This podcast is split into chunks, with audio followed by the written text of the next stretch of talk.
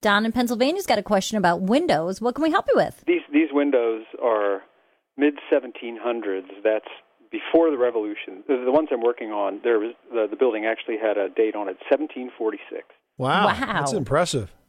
And the glass on these was like poured glass. It wasn't wasn't manufactured the way they make them now.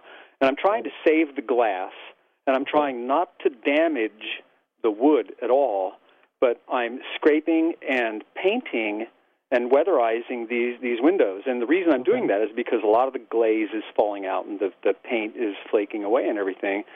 But some of that glaze that's on there, and this this hasn't been done, I would say, for more than 30 years because we've lived here 30 years and have never done it to to this window.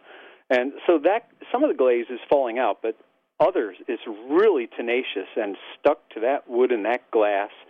And I don't want to ruin the glass or ruin the wood. So what's the best way to get that old glaze out of there? Are you using any heat to help you here? Not yet. So, what you want to try to do is get a heat gun, which kind of looks like an industrial sized hair dryer. Yeah, I, I have an electric heat gun, and I've used that uh, to help remove some of the paint.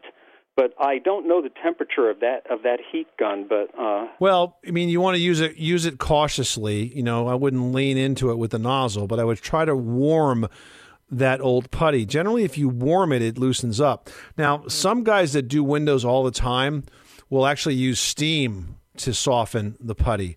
And I've seen guys create almost like steam chambers where they kind of build a box, fill it with warm steam, and then slide the sashes in there and then pull them out. And now they're warm and they strip them off.